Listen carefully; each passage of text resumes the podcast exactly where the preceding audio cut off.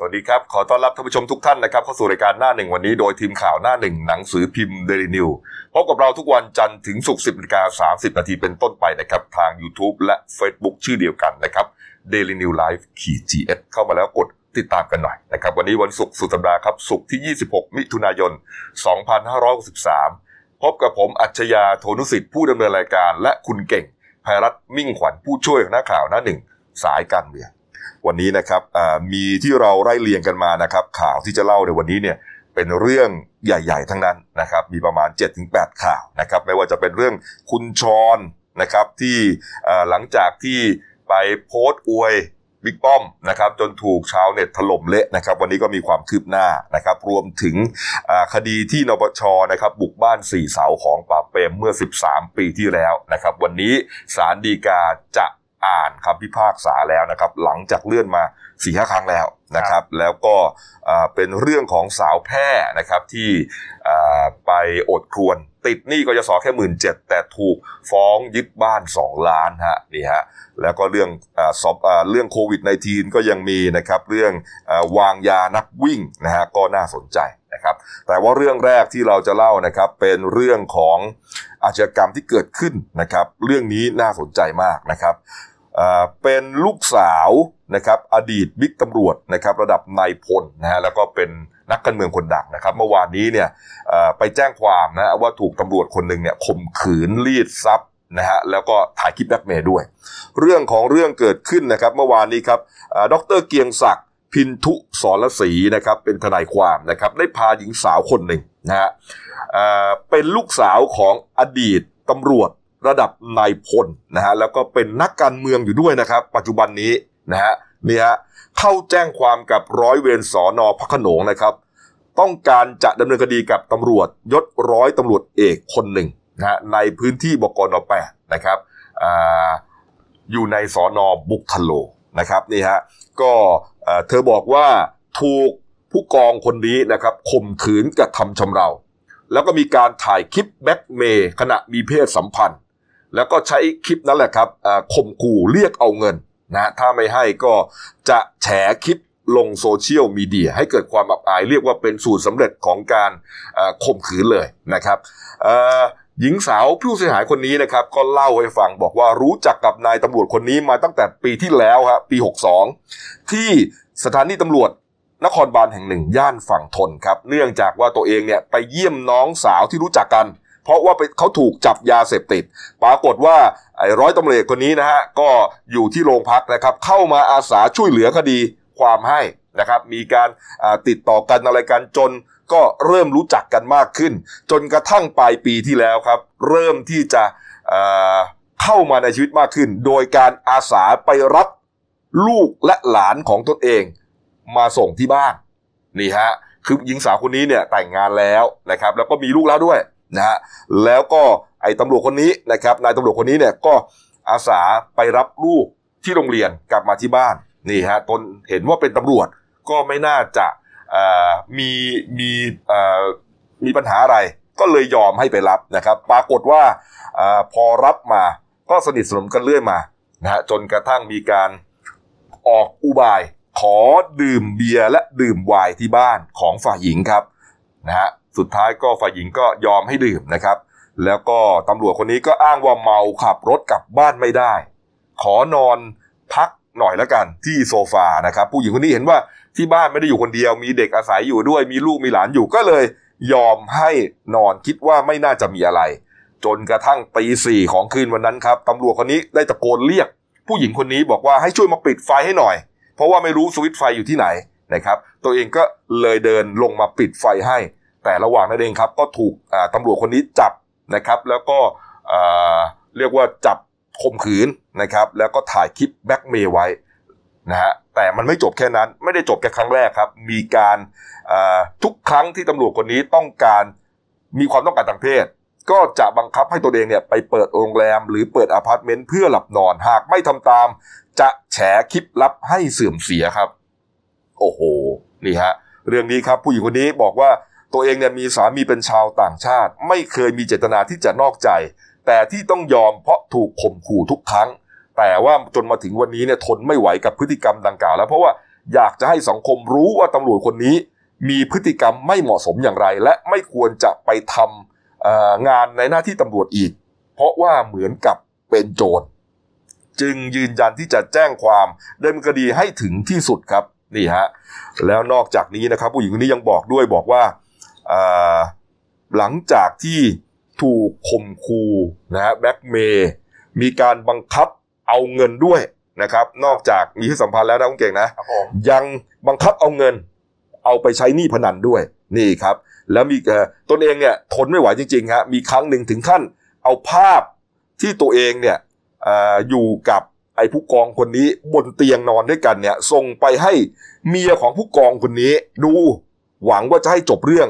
แต่ปรากฏว่าผู้กองคนนี้กลับเอาภาพดังกล่าวส่งให้กับเพื่อนของเธอเพื่อประจานด้วยครับ และสุดท้ายฮะท่านผู้ชมอาจจะสงสัยว่าเอ่อตำรวจคนนี้ชื่อเรียงเสียงไร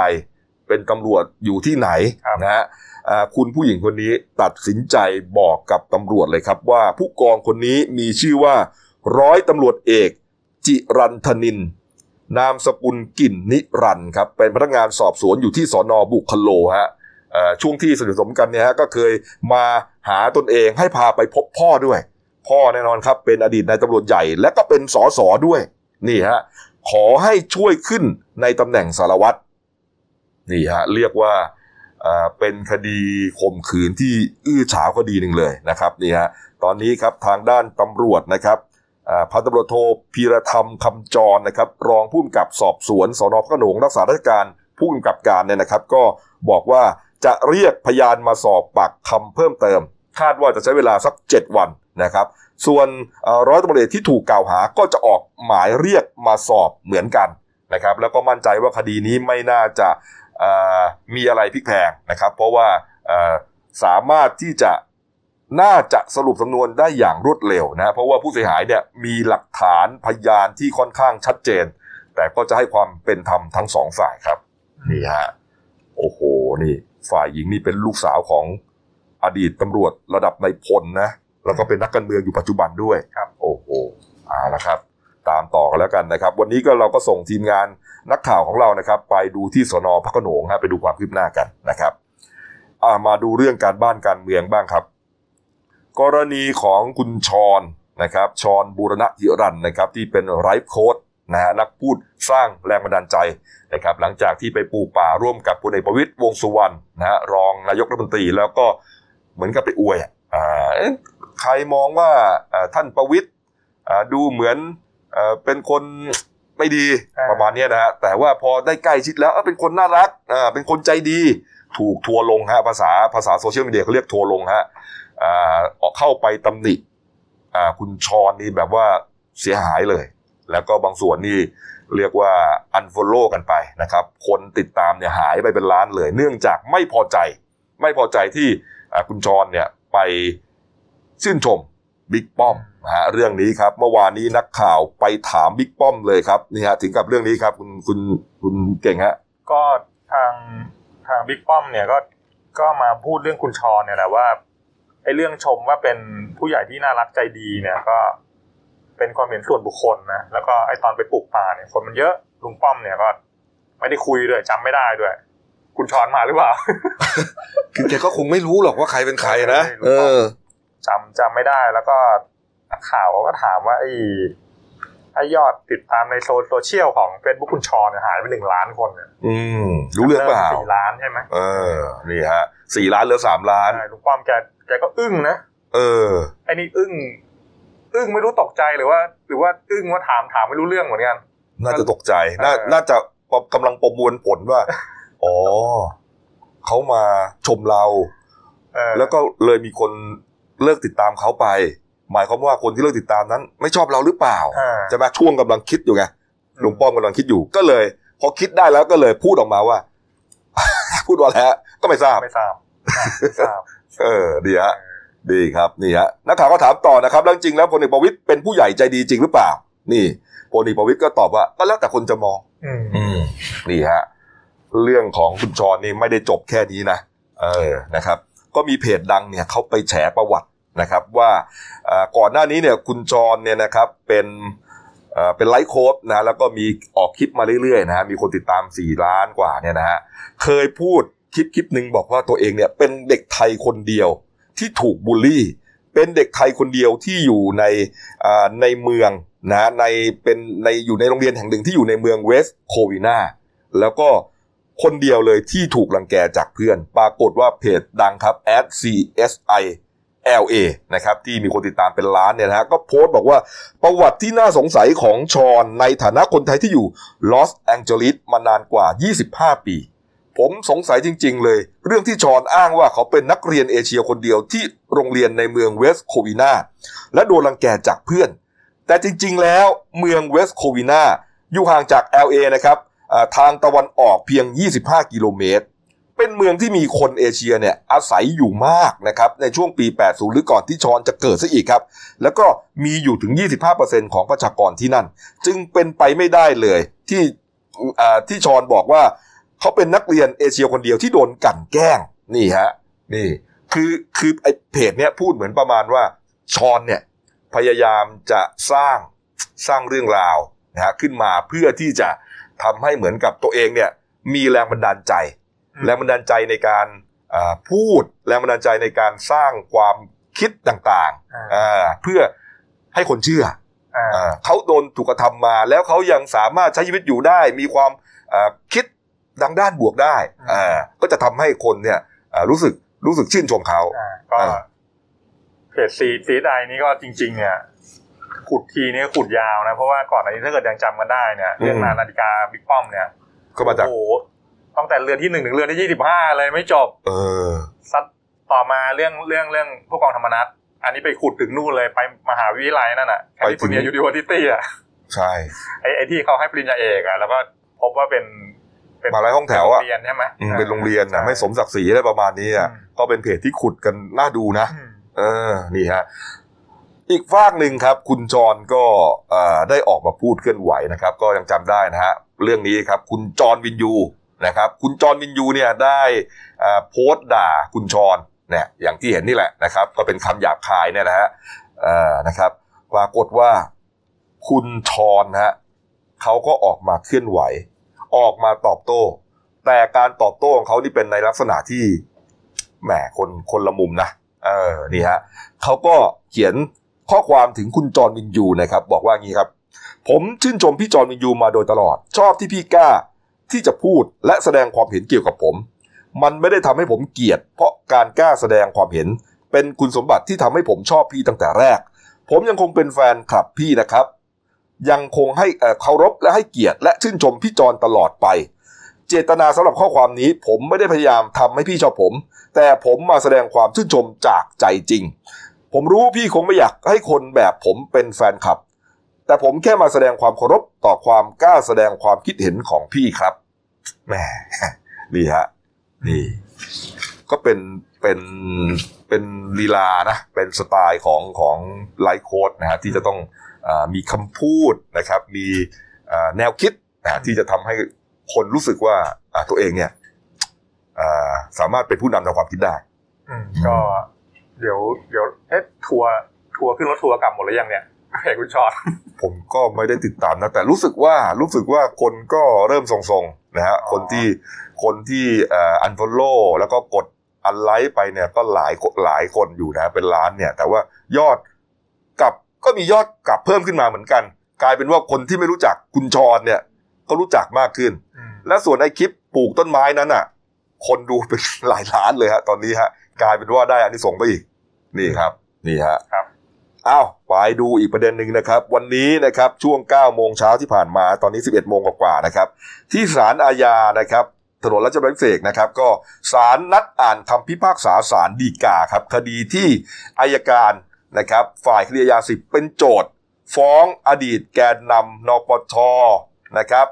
กลุ่มพิราบขาวนะรวมทั้งสิ้น 7 คนด้วยกันครับ ก็ประกอบไปด้วย นายนพรุษวรชิตวุฒิกุลนะครับ นายวิรศักดิ์ เหมธุริน วีรการมุสิกพงศ์วันชัยนาพุทธานะครับ วิภูแถลงพัฒนภูมิไทยนายแพทย์เหวงโตจิราการ และนัทวุฒิใสเกื้อนะครับเป็นจำเลยที่ 1 ถึง3นะครับฐานมั่วสุมกันตั้งแต่ 10 คนขึ้นไป ใช้กำลังปัทุสลายก่อให้เกิดความวุ่นวายในบ้านเมือง เรื่องนี้ถ้าจำได้นะฮะเกิดขึ้นตั้งแต่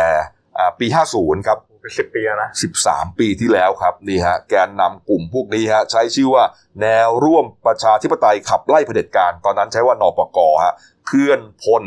จากสนามหลวงใช่นำผู้ชุมนุมอ่าอ่าพูดอ่าบนเนี่ยฮะกระจายเสียงนะครับให้อ่าคนได้ยินกันทั่วนะครับ ไปปิดล้อมบ้านสี่เสาเทเวศครับบ้านของพลเอกเปรมตินสูรานนท์ นะครับอดีตประธานองคมนตรีและรัฐบุรุษฮะตอนนั้นเนี่ยพลเอ่อพลป๋าเปรมเนี่ยยังมีชีวิตอยู่นะครับเอ่อกดดันล้อมบ้านสี่เสาให้ป๋าเปรมลาออกจากตำแหน่งประธานองคมนตรี เพราะเชื่อว่าเป็นคนที่อยู่เบื้องหลังการก่อรัฐประหาร 19 กันยาปี 49 ตามที่เขาเชื่อกันอืมนี่ฮะอ่าคดีนี้เนี่ยอ่าศาลฎีกาเนี่ยเลื่อนมาแล้ว 4 ครั้งด้วยกันนะครับ ไม่ว่าจะเป็นอ่าคุณวิรการป่วยนะครับ แล้วก็ จำเลยเนี่ยกลับคำให้การนะฮะก่อนหน้านี้เนี่ยปฏิเสธมาตลอด แต่ว่ากลับคำให้การรับสารภาพนะฮะก็ทำให้ศาลเนี่ยต้องกลับไปพิจารณาใหม่นะครับแล้วล่าสุดเนี่ยอ่านัด 30 เมษายน แต่ว่ามันติดโควิด สุดท้ายก็เลื่อนมาวันนี้ครับวันนี้ถ้าไม่เลื่อนอีกนะครับ ก็จะเป็นครั้งสุดท้ายแล้วล่ะนะครับ เพราะว่าถึงศาลฎีกาแล้วครับนะครับ เดี๋ยวถ้ามีความคืบหน้านะฮะถึงคำพิพากษาอย่างไรนะครับ ก็ เอ่อเราจะรายงานให้ทราบทันทีอืมนะครับเรื่องนี้นะครับ ในในคดีนี้เนี่ยศาลชั้นต้นเนี่ยจริงๆก็มีโทษคุกนะครับก็สี่ปีสี่เดือนบางส่วนอืมแล้วก็อีกส่วนหนึ่งเนี่ยสองปีแปดเดือนครับอุทธรณ์นี่นี่ก็มีคุกอยู่อ่าก็ยังเป็นสองปีกว่าครับแต่ว่าก็มียกฟ้องบางส่วนอืมวันเนี้ยเดี๋ยวเดี๋ยวเดี๋ยวรอรอดูหนึ่งถ้าไม่เลื่อนก็อ่านคำพิพากษา แต่ว่าถ้าเกิดเลื่อนเลื่อนก็เดี๋ยวดูเหตุผลต่อว่ายังไง แต่ว่ามันมันสะท้อนว่าในช่วง13ปีที่ผ่านมาเนี่ยการเมืองไทยเราไม่นิ่งเลยนะ คือคือในในช่วงที่บุกบ้านป่าเปรมเนี่ยช่วงนั้นเนี่ยจะเป็นหลังจากบิ๊กบังยึดอำนาจครับสี่เก้าสี่เก้าแล้วก็ต้องแต่นับแต่นั้นเป็นต้นมาเนี่ย มีการเปลี่ยนรัฐบาล มีการยึดอำนาจ อืมมีการชุมนุมโอ้ชุมนุมใหญ่ด้วย ทั้งอะไรอะ พันธมิตรนอ่าปชกปปสอืมก็มันมันมันก็สะท้อนว่าเส้นทางการการเมืองเนี่ย มันก็ไม่ราบรื่นนะมันสมบุกสมบันมาจนถึงทุกวันนี้เลยนะ อ่ามันมันมันก็สะท้อนให้เห็นว่าเอ่อบ้านเมืองที่อืมมันมีปัญหาอยู่ทุกวันนี้นะครับอ่าเอ่องบประมาณต่างๆ การแก้ไขปัญหาต่าง ๆ เนี่ยไม่ไม่ติดต่อไม่ปฏิดประต่อเนี่ย มันก็มาจากเรื่องพวกนี้แหละ ใช่ดีฮะดีครับ ก็เดี๋ยว เดี๋ยว เดี๋ยวรอเพราะว่าการเมืองในในอนาคตเนี่ยมันก็ต้องเดินหน้าต่อไปใช่ไหมอืเดี๋ยวม เดี๋ยวเดี๋ยวพรุ่งนี้เนี่ยมันจะมีอืมความเปลี่ยนแปลงสำคัญก็คือว่าช่วงบ่ายเนี่ยพลังประชารัฐเนี่ยเขาจะประชุมกันที่เมืองทองธานีครับนะก็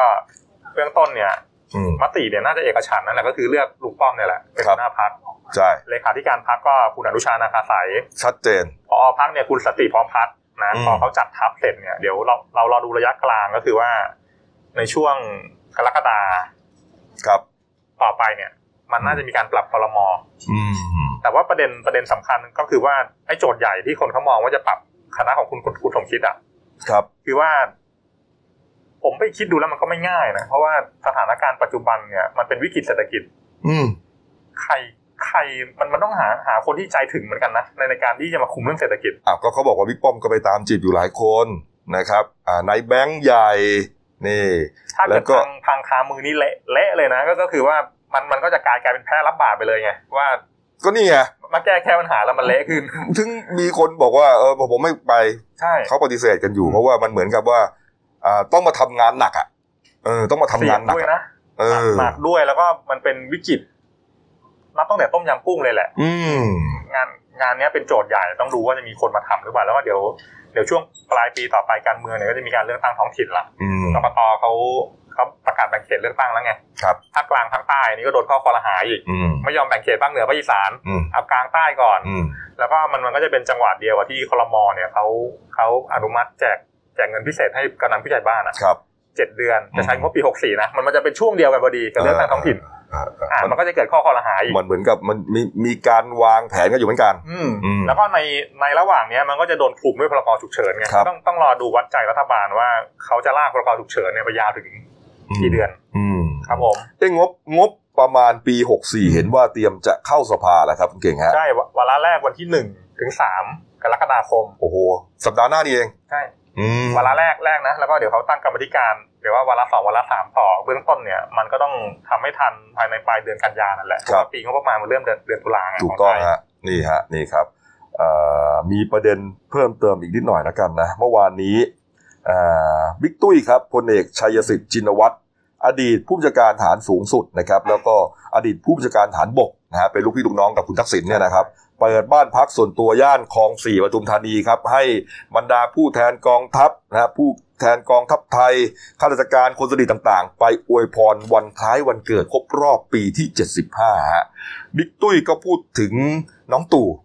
อืมตอนอ่าช่วงหนึ่งคุณเก่งฮะใช่คือจริงๆบิ๊กตุ้ยแกก็บอกแกก็ เป็นอาหารเก่าแกก็ยังยังผูกพันกับกองทัพนะก็ยัง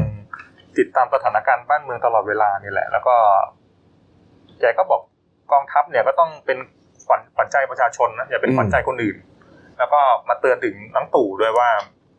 ก็เวลาว่าหรือด่านักการเมืองยังไงก่อนหน้าเนี้ยอืมที่ด่าด่าว่าว่าเนี่ย ก็อย่าทำตัวเสียเอง อืมเพราะว่าไม่งั้นมันจะไอ้นี่ไงมันจะเข้ากับฉายาสื่อมวลชนปีที่แล้วอะว่า อีเหนาเมาหมัด ที่สื่อเขาให้ไว้ใช่ไหมใช่สื่อเอเนี่ยออีเหนาพี่เมาตุ้ยหมัดพี่ตุ้ยเตือนน้องตู่เรื่องเศรษฐกิจ อืม บอกว่าอ่าพลเอกประยุทธ์เนี่ยควรจะต้องปรับครมโดยเฉพาะอย่างยิ่งครมด้านเศรษฐกิจไม่งั้นมันเดินไปไม่ไหวจริงคือจริง ๆ อย่างอย่างนี้นะ ถ้าเกิดตามหลักทั่วไปเนี่ยไอ้การเมืองเศรษฐกิจเนี่ยมันจะเดินไปคู่กันๆครับ ประเด็นก็คือว่าถ้าเกิดการเมืองมันแข็งเนี่ยเศรษฐกิจมันจะแข็งตามไปด้วยอืมแต่ในทางกลับกันเนี่ย ถ้าเกิดการเมืองมันเอ้ยถ้าเกิดเศรษฐกิจมันมีปัญหาเนี่ยในครับหลายๆยุคที่ผ่านมานะอืมเศรษฐกิจมีปัญหาเนี่ยรัฐบาลก็อยู่ไม่ได้เหมือนกัน อืมก็ต้องรอดูว่าบิ๊กตู่เนี่ยจะจะเอายังไงครับที่เศรษฐกิจครั้งนี้ อืม และเมื่อวานนี้ครับอ่าเพจ Facebook ศูนย์ปฏิบัติการนายกรัฐมนตรีฮะได้เผยแพร่คลิปวิดีโอสั้นๆ ความยาว 2 นาทีกว่าเนี่ยนะครับ2นาที 47 วินาที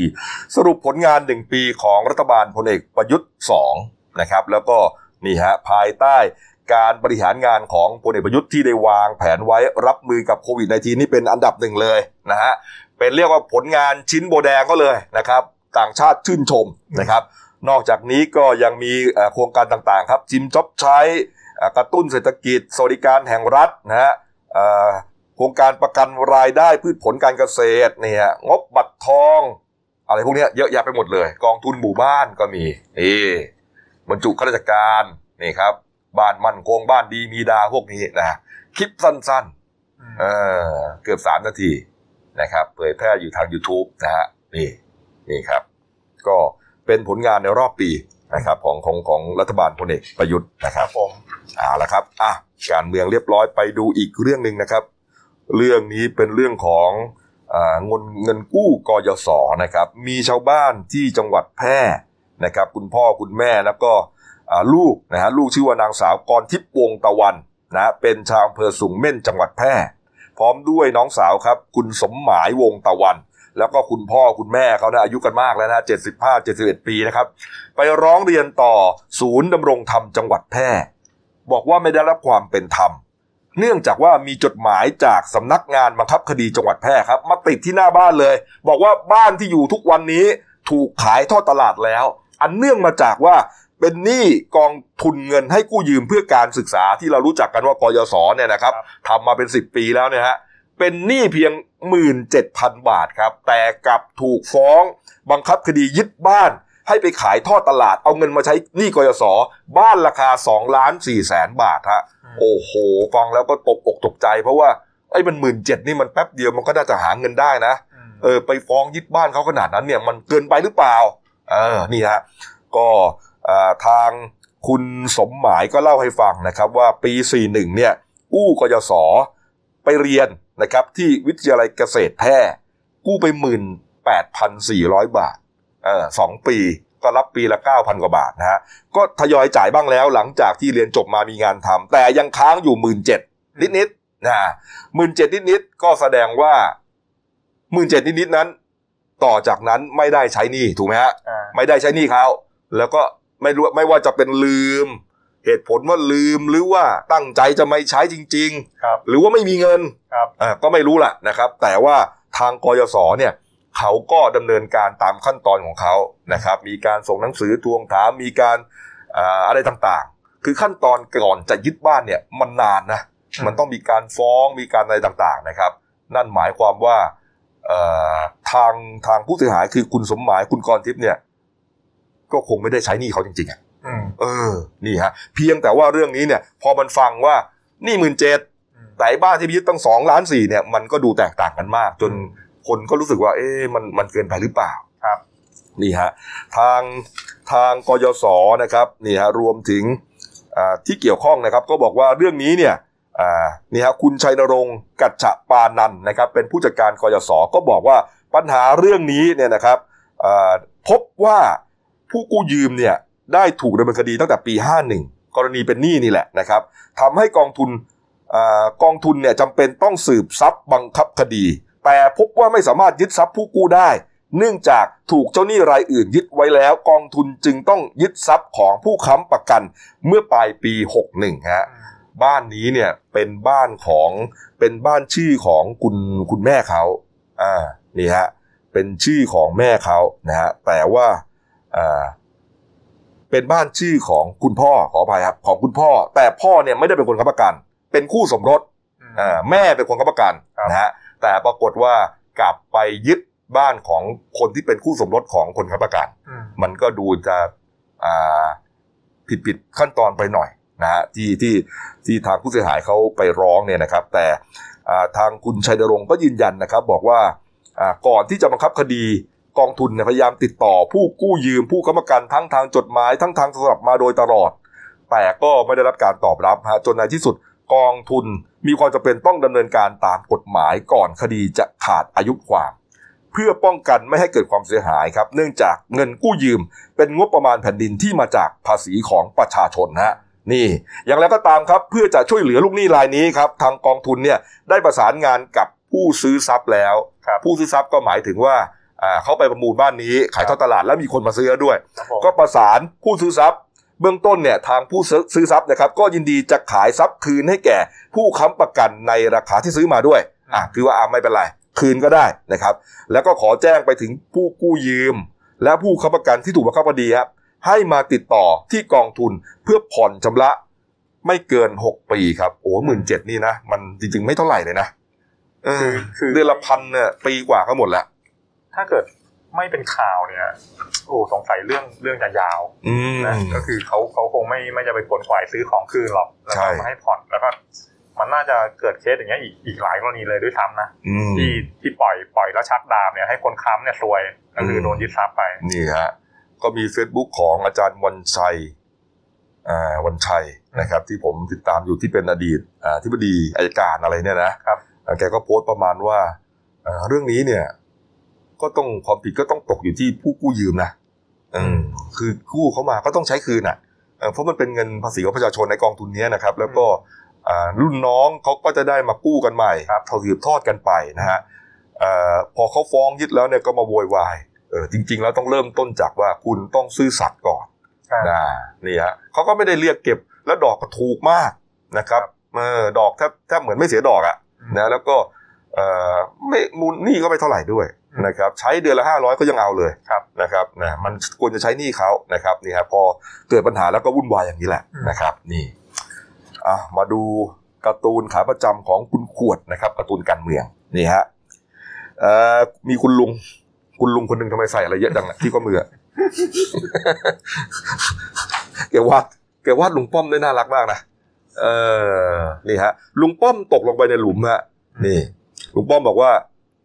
เรียกคะแนนจากคนรุ่นใหม่ ดึงฉันขึ้นไปทีชอนนี่จอนก็ได้ครับอ่าปรากฏว่าทอนตกลงมาอีกด้วยฮะสรุปลุงป้อมดึงลงมาหรือช้อนดึงขึ้นไปเนี่ย เออแนวคิดของคุณขวดเรื่องนี้ก็คงจะประมาณว่าอ๋อเขาบอกว่ามีการเหมือนมีการวางแผนหรือเปล่าเอ่อมีการว่าจ้างคุณจรหรือเปล่าอ๋อเอ่อให้ไปทำคลิปอ่าเพราะรู้นี่คุณจรนี่ก็เป็นเรียกว่าจะใช้คำว่าเน็ตไอดอลก็ได้ คนหนึ่งมีคนติดตามอย่างที่รู้ว่าสี่ล้านห้าล้านเนี่ยอืมเอ่อเผื่อที่จะเรียกคะแนนจากคนรุ่นใหม่ได้อืมให้คุณให้คุณจรเนี่ยไปพูดชมลุงป้อมไงแต่แต่ว่าก็แต่ปรากฏว่าเรตติ้งตกคุณคุณรุ่นใหม่นี้ไม่ดีนะกับลุงป้อมเออถ้าถ้าถ้า ถ้าเอาตัวเลขพิสูจน์นะมเออ ที่คุณป้อลุงป้อมอึ้งอึ้งๆไงเอออึ้งโทช้อนอะออกไปแล้วไอเหรียญมึงนี่จังหวะมึงนิดร้ายกาจมากโทช้อน ตกลงมาด้วยกันเลยฮะ เอออะพักกูเดียวครับ กลับมาช่วงหน้านะครับโควิด -19 นะครับ ก็เตรียมที่จะต่อพรก ฉุกเฉินออกไปอีกหนึ่งเดือนนะครับนี่ฮะแล้วก็รวมถึงอ่าเรื่องวางยาเรื่องของคุณบัญญินด้วยนะครับพักกูเดียวครับเดี๋ยวกลับมาคุยข่าวกันต่อครับ หยุดเสี่ยงสวมหน้ากากอนามัยป้องกันตัวเองตลอดเวลาทุกครั้งที่อยู่ในที่สาธารณะหยุดแตะต้อง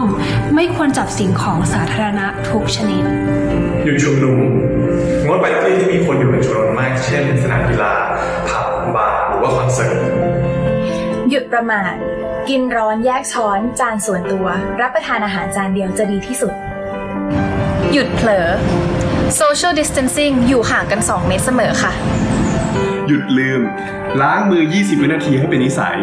หยุดพูด พูดเท่าที่จำเป็น ป้องกันละอองฝอยออกจากปากให้น้อยที่สุด เราจะก้าวผ่านไปด้วยกัน No COVID 19กับ Daily Life ขีด th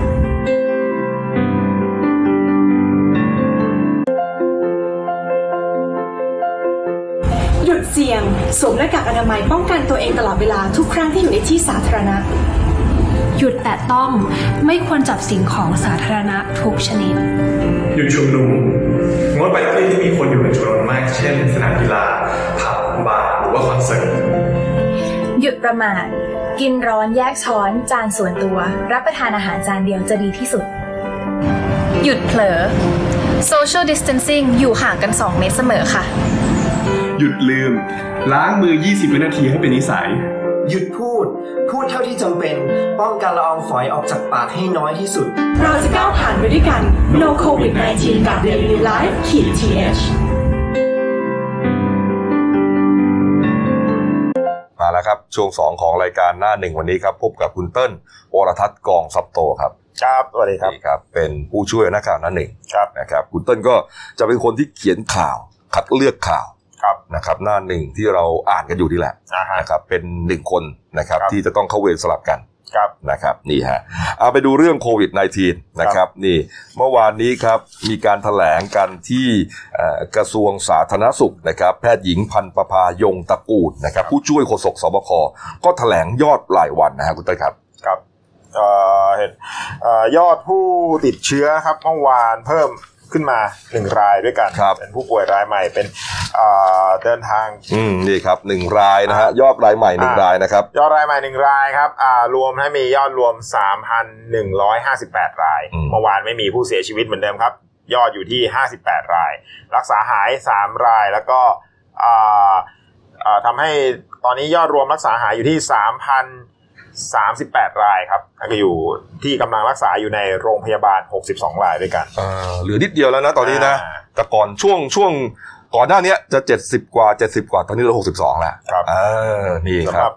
ผู้ป่วยรายใหม่ครับ เป็นนักศึกษาชายไทยอายุ 24 ปีครับ เดินทางกลับมาจากประเทศอียิปต์ถึงประเทศไทยเมื่อวันที่ 9 มิถุนายนนะครับ แล้วก็เข้าพักในสถานที่เฝ้าระวังที่รัฐจัดให้ที่จังหวัดชนบุรี แล้วก็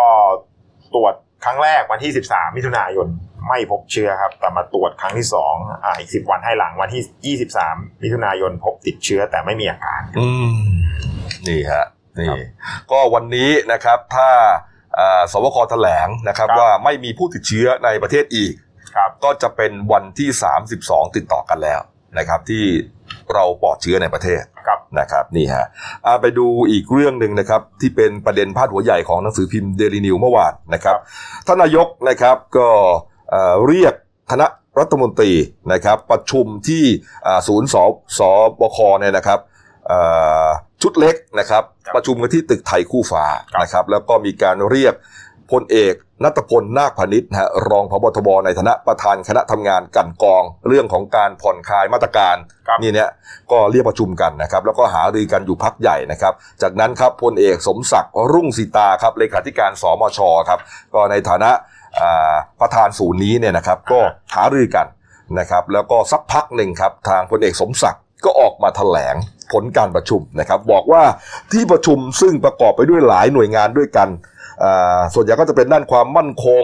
ข่าวกรองนะฮะด้านกฎหมาย ด้านการสาธารณสุขนะครับ พิจารณาในหลายมิติแล้วมีความเห็นร่วมกันว่า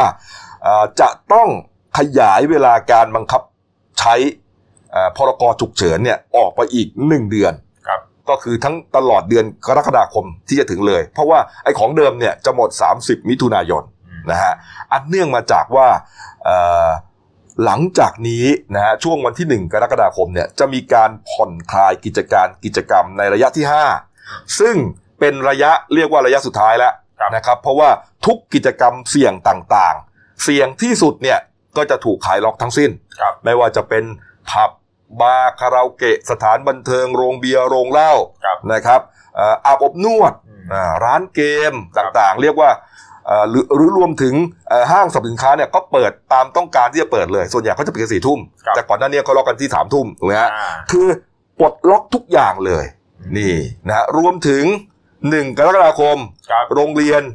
เด็กๆมหาวิทยาลัยต่างๆ ก็จะเปิดด้วยอืมคือมันจะเหมือนกับว่าคนจะอยู่ในระบบต่างๆเต็มระบบเลยครับอ่าเขาก็มองว่ามันมีความเสี่ยงที่เชื้อโรค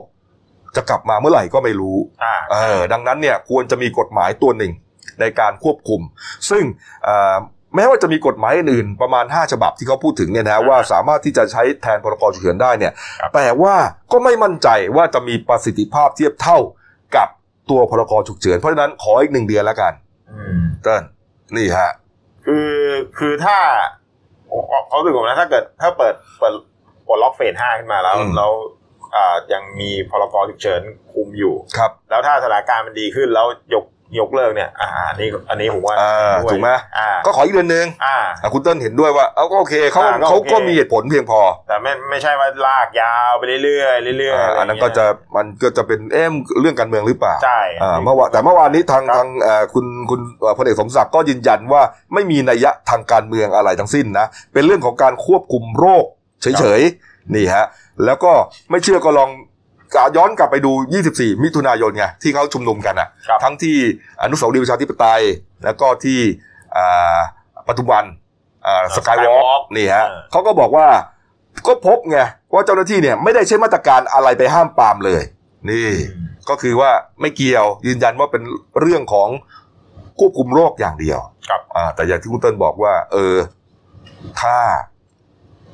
หนึ่งกรกฎาทั้งเดือนอะหนึ่งกรกฎาคมทั้งเดือนไปแล้วเนี่ย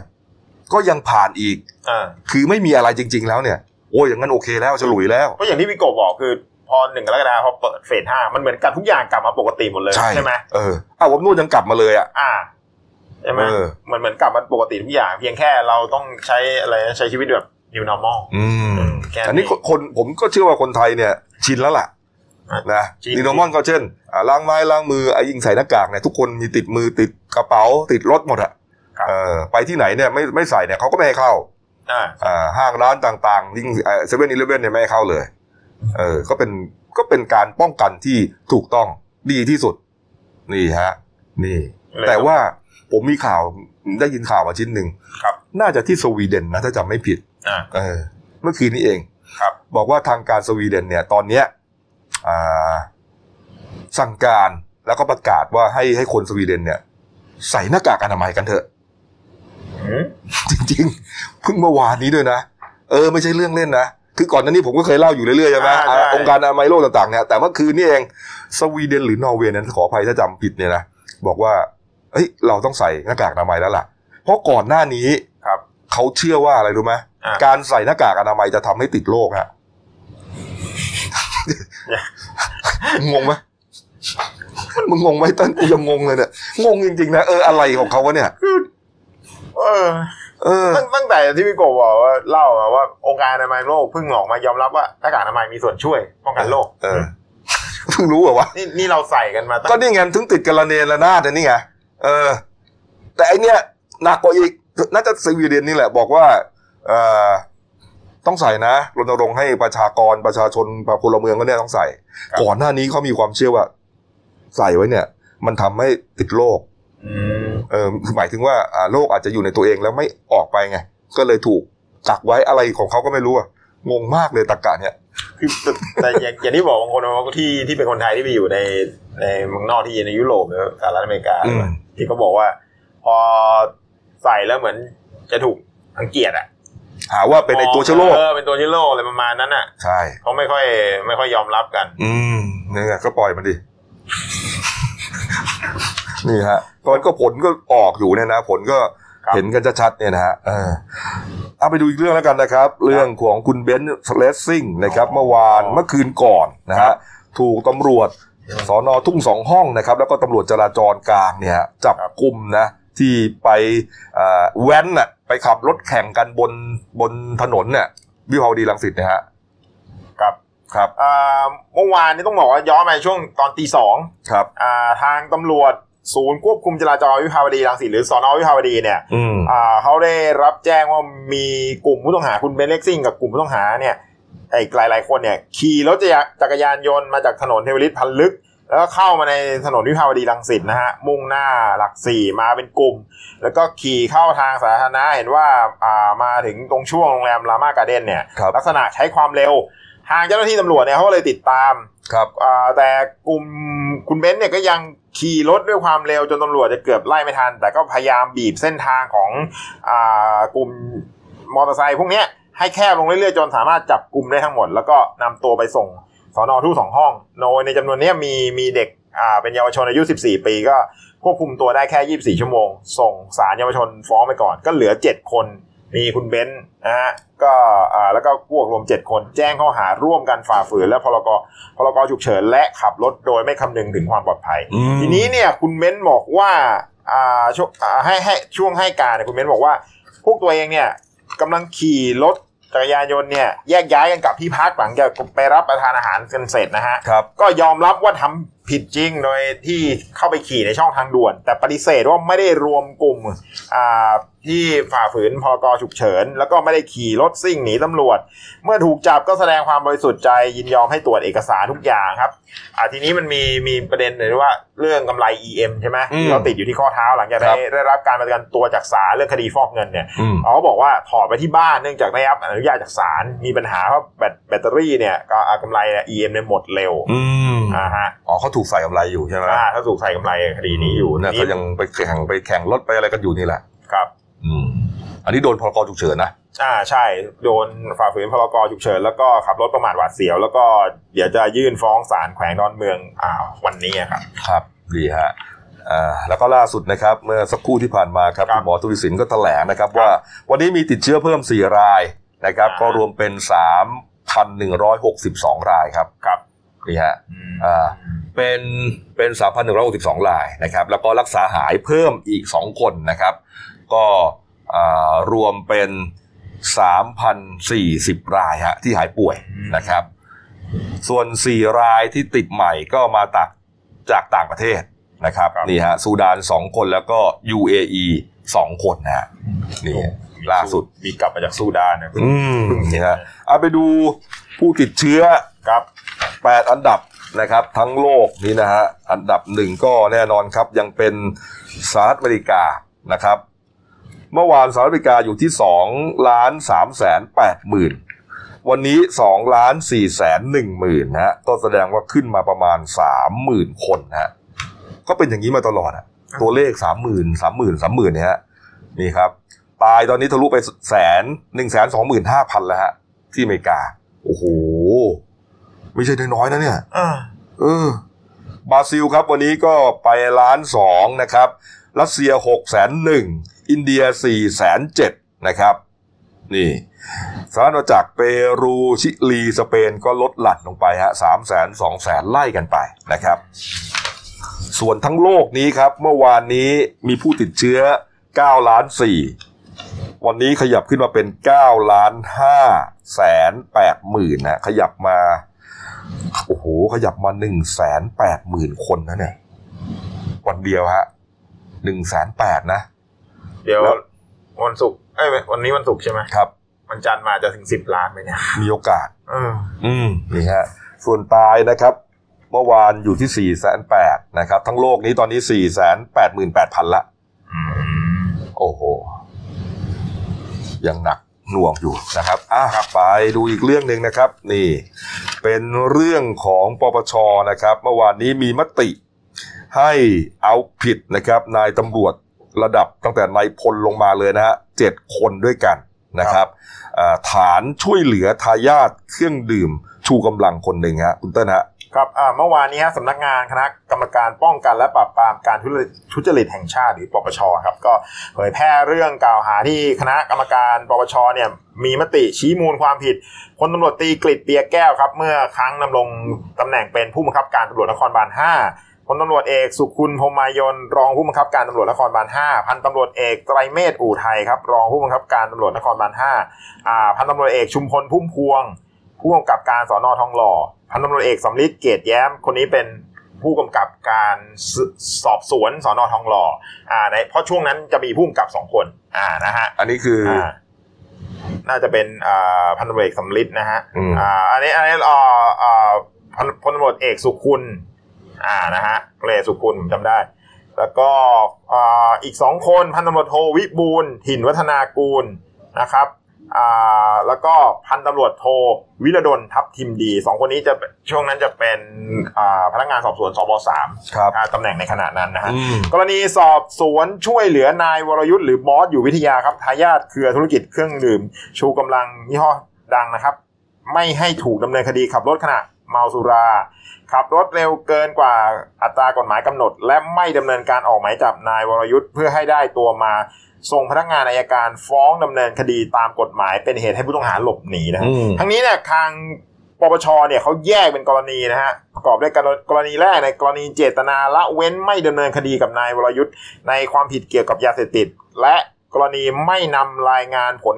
อ่าคำนวณความเร็วของกองพิสูจน์หลักฐานอ่าซึ่งพบว่านายวรยุทธ์เนี่ย ขับรถด้วยความเร็วเฉลี่ย 177 กิโลเมตรต่อชั่วโมง มาประกอบสำนวนความเห็นอ่าทางคดีในขณะนั้นครับอืมปปชมีมติว่าพันตำรวจเอกวิรดลมีมูลความผิด ทางวินัยไม่ร้ายแรงฮะฐานไม่ปฏิบัติหน้าที่ราชการด้วยความตั้งใจอุตสาหะ เพื่อให้เกิดผลดีหรือความก้าวหน้าแก่ราชการและประมาทเลินเล่อในหน้าที่ราชการครับครับอ่าส่วนกรณี ละเว้นไม่ดำเนินการออกหมายจับนายวรยุทธ์นั้นนะครับทางปปชมีมติว่าพันตำรวจเอกชมชุมพลพันตำรวจเอกสำลิดพันตำรวจโทวิบูลและพันตำรวจเอ่อพันตำรวจโทวิรดลมีมูลความผิดทางวินัยไม่ร้ายแรง ส่วนกรณีพนักงานสืบสวนสอบสวนร่วมกันลงนามในสำนวนการสอบสวนคดีจราจรครับอ่า632ทับ2555นะครับของสอนอทองหล่อนั้นน่ะก็ทางปปชมีมติว่าพลตำรวจตีกฤษ พันตำรวจเอกสุคุณพันตำรวจเอกไตรเมธในฐานะผู้บังคับบัญชาครับ ไม่กำกับดูแลติดตามเพื่อให้การสอบสวนเป็นไปโดยถูกต้องรอบคอบและเป็นธรรม เพื่อให้เป็นไปตามกฎหมายอันถือเป็นความบกพร่อง ซึ่งมีมูลความผิดทางวินัยไม่ร้ายแรงเช่นกันอืมก็ทางปปชเนี่ยก็จะมีมติส่งรายงานสำนวนการไต่สวนเอกสารหลักฐานและคำวินิจฉัยไปยังผู้บังคับบัญชาเพื่อให้ดำเนินการกับอ่าทางตำรวจทั้งเจ็ดนายอืมครับนี่ครับ คดีนี้ถ้าจำกันได้นะครับ ตั้งแต่เช้ามืดวันที่ 3 กันยายนปี 55โอ้นะครับนายวรยุทธ์นะครับขับเฟอร์รารี่ครับสีบอลเทานะครับพุ่งชนดาบตำรวจวิเชียนกันประเสริฐครับนะครับผู้พบหมู่ปสอนอทองหล่อนะครับแล้วก็ลากไปไกลนะครับ 200 เมตรเสียชีวิตอยู่ใต้ท้องรถโอ้โหนั่นสันี่งคมจับตามองอย่างมากนั่นนี่เช้าผมเวรคุณเติ้ลเช้าคุณเติ้ลยังแต่มือเป็นนักข่าวอยู่ใช่ไหมฮะใช่ตอนนั้นไปที่สอนอเนี่ยอืมที่พาพี่ผมถ่ายอย่างเงี้ย เนี่ยเนี่ยเอารถนั้นน่ะครับถ่ายอืมครับนี่ฮะแม่เก่งจริงๆเลยคุณเติ้ลถ่ายรูปอ๋อรมาถได้มาเลยมามามานึกจำได้ว่ามันกี่ปีแล้วปีห้าห้าเออคุณถ่ายรูปรถได้เหมือนรูปรถจริงๆนะฮะนี่นานแล้วนะตั้งแต่ปีครัห้าบห้าตั้งแต่ปีห้าห้านี่เพิ่งเพิ่งมาอยู่ในนิวได้ปีเดียว อืมนี่ฮะแปดปีมาแล้วนะครับ อืมยังเหมือนยังไม่จบเลยเนี่ย เรื่องนะ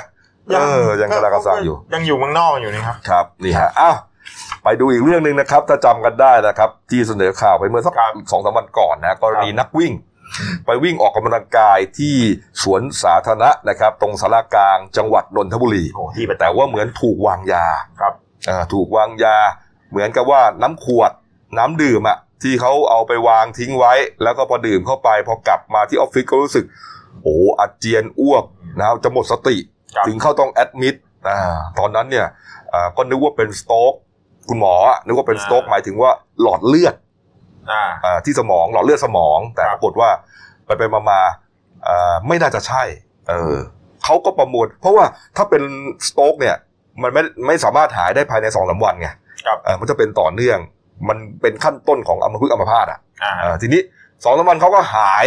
ทีนี้พอหายแล้วก็หมอก็บอกอ้าวงั้นก็คงไม่ใช่สโตรกกันละไปคิดดูซิเป็นไรเพราะว่าอาการกลับสู่ปกติแล้ว เขาก็คำนวณทั้งหมดเหตุการณ์ คิดว่าน่าจะถูกวางยาแน่นอน เออกลับไปที่ออฟฟิศไปเอาไอ้ขวดน้ำเจ้าปัญหาเนี่ยครับลองคว่ำดูโดยที่ปิดฝาแน่นปรากฏว่า มีน้ำไหลออกจากรูเล็กๆฮะโอ้โหโป๊ะเชะเลยเข้าใจเลยว่ามันต้องวางยาครับแล้ววิธีการก็คือฝาขวดก็ไม่ได้เปิดนะอ่าเออเออเพราะตอนซื้อไปเนี่ย ตอนเขา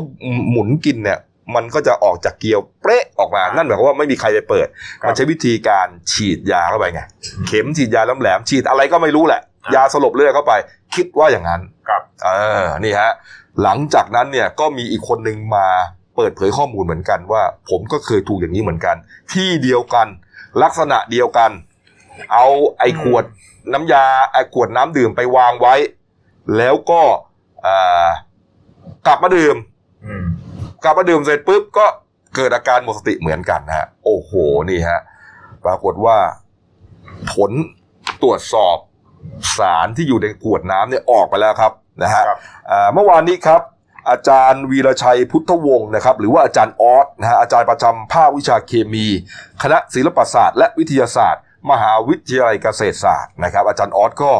ไลฟ์สดผ่าน Facebook ของอาจารย์เลยนะครับ บอกว่า จากการตรวจสอบตัวอย่างน้ำของนักวิ่งที่โดนยาครับเออพบสารตัวหนึ่งครับ ชื่อว่าไลอ่าไซลาซีน ไซลาซีนนะไซลาซีนคืออะไร คือยาสลบที่ใช้ในม้าวัวควายโอ้เออใช้วางยาสลบก่อนที่จะรักษาครับเออหรือว่าใช้กับสุนัขใช้กับแมวพวกเนี้ย ฉีดเข้าไปตามน้ำหนักตัว มันก็จะสลบ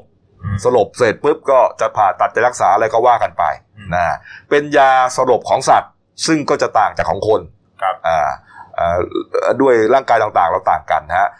สัตว์เขาจะใช้ยาไซลาซีนเนี่ยวางยาสลบนะฮะและไอ้พวกวิชาชีพก็จะเอายานี้ มาหยอดมามอม มาหยอดใส่ใส่ขวดน้ำใส่อะไรต่างๆ ให้เหยื่อกิน เพื่อที่จะปลดซับง่าย ๆเลย เออนี่ฮะ และไอสารที่ว่านี้นะครับอ่าดรเภสัชกรจุธามณี สุทธิศรีสังนะครับ เป็นคณะเภสัชศาสตร์ มหาวิทยาลัยมหิดลนะฮะก็บอกว่าไอไซลาซีนนี้เป็นยาสลบที่ใช้ในสัตว์ต่างๆ มีฤทธิ์ต่อระบบประสาทส่วนกลางและทั่วร่างกายทำให้ง่วงจนถึงสลบ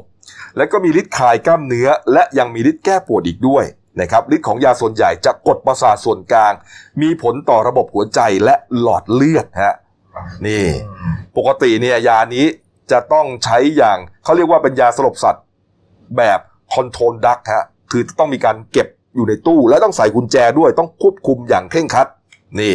แล้วยานี้เป็นยาใสจะมีทั้งเป็นผงก็ได้ ผสมแล้วก็ฉีดลงไปนะครับ เมื่อเอาใส่เครื่องดื่มจะไม่เห็นการเปลี่ยนแปลงของเครื่องดื่มเดิมเลย ทั้งสีขุ่นกลิ่นต่างๆ ไม่รู้เรื่องเลยเออเป็นปกติเออแล้วอาการที่ออกเนี่ยก็จะอยู่ขึ้นกับว่าได้รับยาเข้าไปขนาดไหน จะออกฤทธิ์ขนาดไหนอะคือถ้าถ้าใส่มากก็อาจจะน็อกเลยอะเออ เออ นี่ฮะ นี่ครับ ดังนั้นไม่ไม่ควรรับประทานนะฮะก็ไม่ต้องบอกฮะ ไม่ควรรับประทานแน่นอนฮะ เรารู้แน่นอนฮะ นี่ เพราะฉะนั้นเอ่อ คุณหมอทั้งสองท่านรวมถึงท่านเภสัชกรเนี่ยก็เตือนว่าเอ่ออย่าไปรับเครื่องดื่มจากคนแปลกหน้า โดยเฉพาะอย่างยิ่งเวลาเดินทางคนเดียวครับ เพราะว่าอาจจะมีมิจฉาชีพกระทำการในลักษณะนี้ได้ ก็ชัดเจนนะครับ ก่อนหน้านี้เนี่ยอาจารย์เจตเหมือนอาจารย์เจตบอกว่ามีพิรุษครับเออมีพิรุษนะเรื่องนี้ใช่ไหมบอกว่า เอ๊ะมันสร้างกระแสหรือเปล่า เอออาจารย์เจตอะเจษดาเด่นดวงบริพันธ์อะครับ ชัดเลย ทีนี้อาจารย์ออสเว้ยอาจารย์ออสบอกอาจารย์ออสเนี่ยบอถ้ากดูว่าที่ที่สวนเนี่ยสวนนี้ผมไปวิ่งประจำนะที่สารกลางนนอ๋อท์ครับวันนี้วิ่งประจำเลย ก็ประจำก็จะมีเลยคน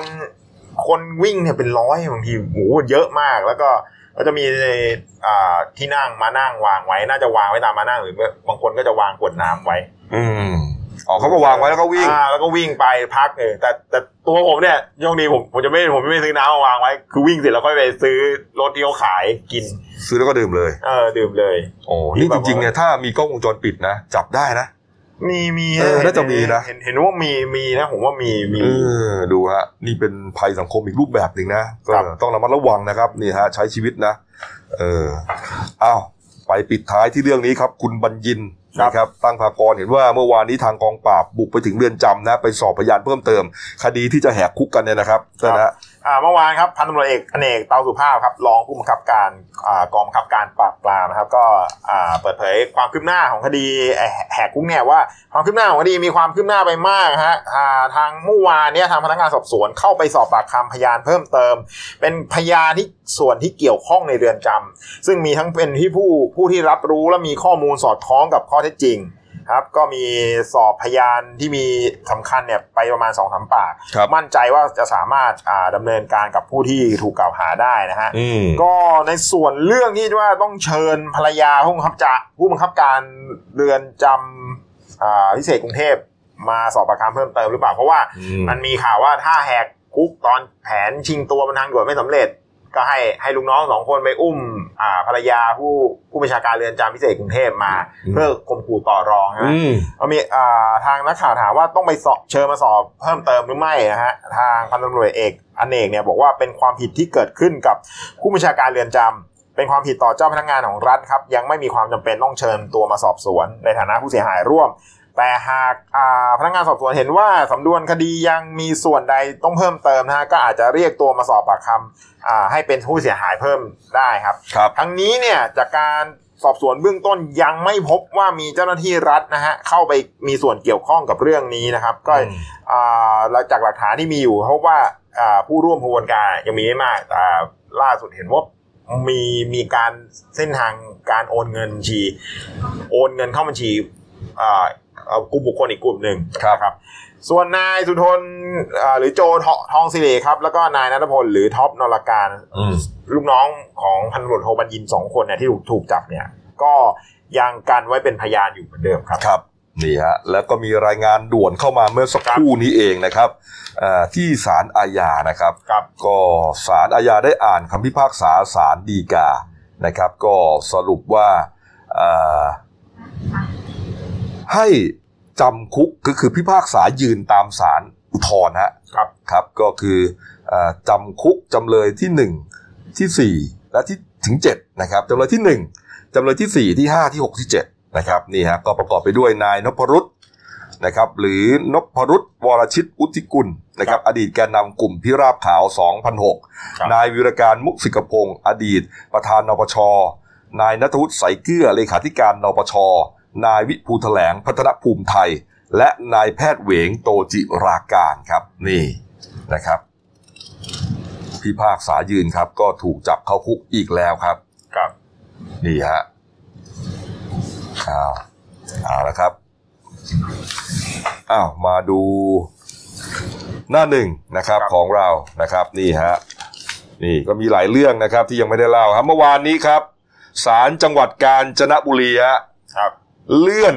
อ่านคำพิพากษาศาลอุทธรณ์ฮะคดียักยอกและรับของโจรนะฮะที่คุณครูปรีชาให้ควร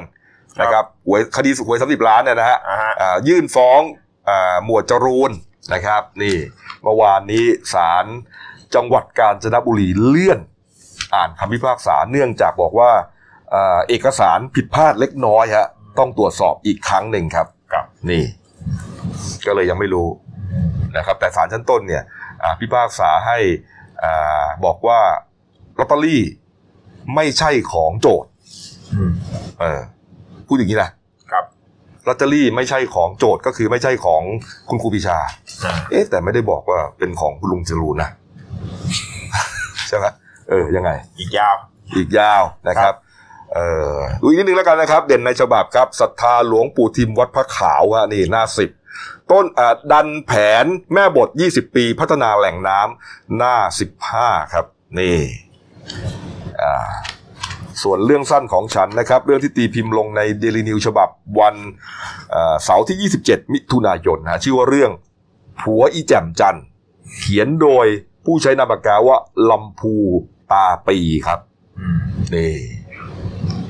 หาอ่านกันนะครับ ซื้อหนังสือพิมพ์เท่านั้นถึงจะได้อ่านนะครับ ครับเอาละครับหมดเวลานะครับก็ฝากช่องของเราด้วยนะครับ ทั้ง YouTube และ Facebook นะครับชื่อเดียวกัน Daily New Life GTS นะครับเข้ามากดไลค์กดติดตามกันหน่อยนะครับนี่ฮะเดี๋ยวก็จะมีอ่าข่าวสารต่างๆนะครับให้ท่านผู้ชมได้ชม รวมถึงการไปถ่ายทอดสดไลฟ์สดเหตุการณ์ที่สำคัญสำคัญๆนะครับแล้วก็รวมถึงอ่าถ่ายทอดสด การประชุมต่างๆด้วยนะครับ โดยเฉพาะยิ่งที่สภาครับในวาระสำคัญจริงๆนะครับนี่ครับวันนี้วันศุกร์นะครับก็ขอให้อ่าใช้ชีวิตด้วยความระมัดระวังเมาก็ไม่ขับก็แล้วกันนะครับ เพราะว่าอ่าตอนนี้ก็ดื่มกันได้แล้วอืมที่ร้านอาหารครับนะครับนี่ฮะอ่าแล้วครับวันจันทร์ก็กลับมาพบกันใหม่นะครับ วันนี้ลาไปก่อนครับ สวัสดีครับ สวัสดีครับ